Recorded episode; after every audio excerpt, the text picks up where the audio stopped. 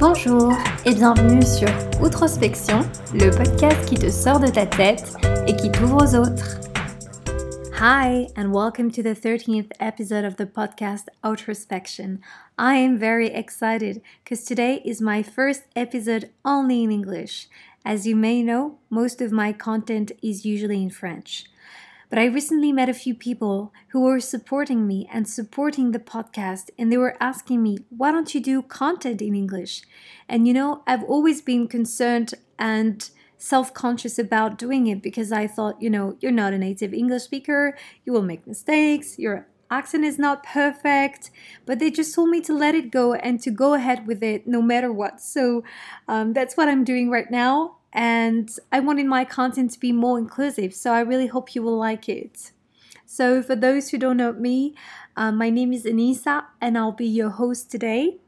Um, due to the recent events, I decided to shuffle a little bit my podcast program because I wanted to have with you an open discussion about the coronavirus situation and you know, I'm not going to talk about the virus in itself because I'm obviously not a specialist and I don't think I'm educated enough uh, to do it. But as a positive person, I tend to think that even with the worst situation, there's always room to learn, to grow, to progress. So, I'd like to share with you the four things I think coronavirus can teach us Obviously, this is my personal opinion, but I really hope this perspective will help us see things differently. So, I'd like to start off with this first lesson, which is to be mindful. And what do I mean by being mindful? Well, we can all learn how to be mindful by A, respecting the health measures given by the authorities. And I know, guys, I know it's annoying and very complicated for all of us, but we just have to remember this is an exceptional situation. The entire world is impacted by this crisis, and it's no longer just about us. Even though some of us are young, healthy, in good shape, we cannot take any risk. We have to remember that some people out there are more vulnerable elderly people with disease, cancers, HIV. And I think we all have a role to play in this game. We can all be the heroes by staying at home safe. B, having in mind that when it comes to buying groceries, please let's not the panic take the best of us. Again, I know it's scary, and for all of us, it's the first time we have to go through such a drastic context. But I implore us, people, um, we all want to protect ourselves, protect our families, but let's not be greedy. Let's think of the others. You know, a lot of people cannot drive to the supermarket. Some people have to go to work. So we just have to put ourselves in their shoes for once and to realize that maybe at some point we will be in their position and we cannot take everything. So let's be considerate and mindful so we can all buy supplies. Then, second lesson coronavirus can teach us is to find new ways of caring and communicating. Of course, being stuck at home implies reinventing the way we communicate to others. But it's not such a bad thing. Um, starting with A, our neighbors. I don't know my neighbors so much, but with this whole situation, it's actually giving me a chance to reach out to the um, to the people in my building and ask around if anyone needs anything. You never know. Uh, maybe these people are struggling, and today we're on the same boat. And even if for most they are strangers, Nothing stops me from being nice to them. B. At work. I know we're not all so lucky. Some of us cannot work from home, some of us cannot work at all because they've been told to stop their activity, which is tragic for a lot of businesses. But for a lot of companies that can keep going, that's quite new. And believe it or not, they really have to find and learn uh, which tool they can use to keep working and communicate.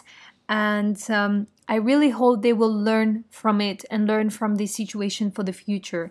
In my case, I've always worked for smaller companies, so I'm used to use uh, Slack, whereby Skype, WhatsApp, Google Drive, Um, so we are kind of more prepared to it, but still we have to adjust to the situation. But I also wanted to say um, in those difficult times, no matter the size of your company, I would advise all of us to reach out to our managers and even CEOs and ask them what can be done, how we can contribute, if us or our team can help in any ways. Because again, this is an exceptional situation. And by asking those questions, it's actually a proof of involvement, and that's very, very important. And for the survival of many businesses, it's even vital. And finally, let's not forget our families and loved ones. As we know, we have to stay away from each other and avoid social contacts in general. But this doesn't mean we should stop contacting and calling them. I mean, think about the ill people in your family who are already isolated. Let's not isolate them even more. Then, third lesson coronavirus can teach us is to be grateful. And I know we hear a lot about gratitude, but this cannot be more true than today. We took so many things for granted. And I would just want to remind ourselves that we should thank the people who are out there helping us. I mean, I'm thinking of all the doctors, nurses, medical staff in general, the people who just put themselves at risk to save us and to make us feel safe. That's amazing. I mean, our health system is not perfect, but we have to realize that in some countries, people who um, are suffering have less and less chance to survive and to make it through this crisis. So it's again something we have to be grateful for.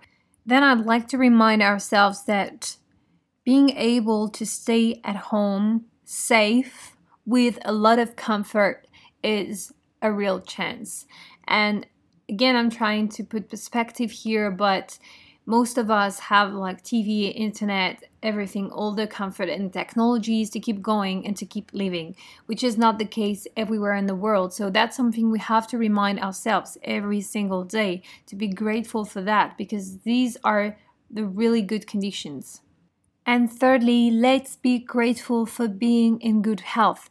We tend to forget that being in good health is such a chance being able to wake up every morning to breathe to laugh to have this peace of mind. It's amazing and that's something we should never ever take for granted. Finally and i'll be very quick with this one i think the fourth and final lesson we can learn out of coronavirus is to be reflective I know it can sound scary to have to be stuck with yourself, but I actually think it's the perfect occasion to ask yourself the right questions about your life, about your choices, and being reflective is a way of progressing and a way of growing. And I think we could all use this time to do something useful read, meditate, um, write, learn a new skill. I mean, at the end of the day, time is the only resource we cannot have back. So we really have to use it wisely. Um, I believe, and maybe you disagree, but those who can make good use of the current situation will grow like crazy after the crisis. And I think it all comes down to the bottom line, um, which is it's not what's happening to us that matters, it's how we react to it. And I believe if we use our time wisely, if we stay aware, if we stay curious, if we are resourceful, we will be able to make a huge positive impact in the future. So I hope you enjoyed the content of this episode. If you would like to keep discussing it, please add me on Instagram or LinkedIn. I'll be more than happy to. Um, I would also like to thank you all for listening. I'll meet you in the next episode. Meanwhile, please stay home, stay safe, and take care of yourself. Bye.